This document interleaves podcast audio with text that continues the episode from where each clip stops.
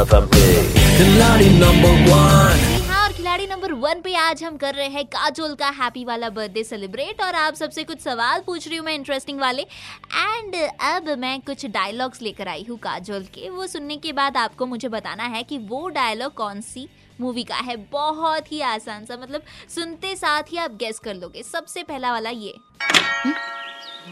Morning Mrs Raisha morning sprightly आगे कमी नहीं बच्ची छोड़ने?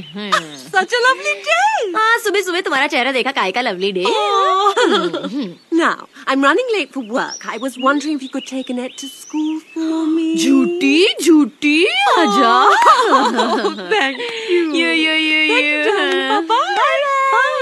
जी हाँ तो ये था डायलॉग और अब सवाल में ट्विस्ट कुछ इस तरह का है, जहाँ पे आपको मुझे बताना है कि एक तो ये डायलॉग कौन सी मूवी का है, पर उसी के साथ ही साथ काजोल के कैरेक्टर का इस मूवी में क्या नाम था? है ना ट्विस्ट तो अगर आप काजोल के फ़ैन हो तो आप इसका जवाब मिनटों में दे दोगे। Six seven nine one nine three five is my number इस नंबर पे आप कॉल कर सकते हो, या फिर आप मुझे मेरे सोशल मीडिया पर भी मैसेज करके बता सकते हो। फेसबुक और इंस्टाग्राम दोनों ही जगहों पर यूज़र नेम काफ़ी आसान सा है। R J Alokita.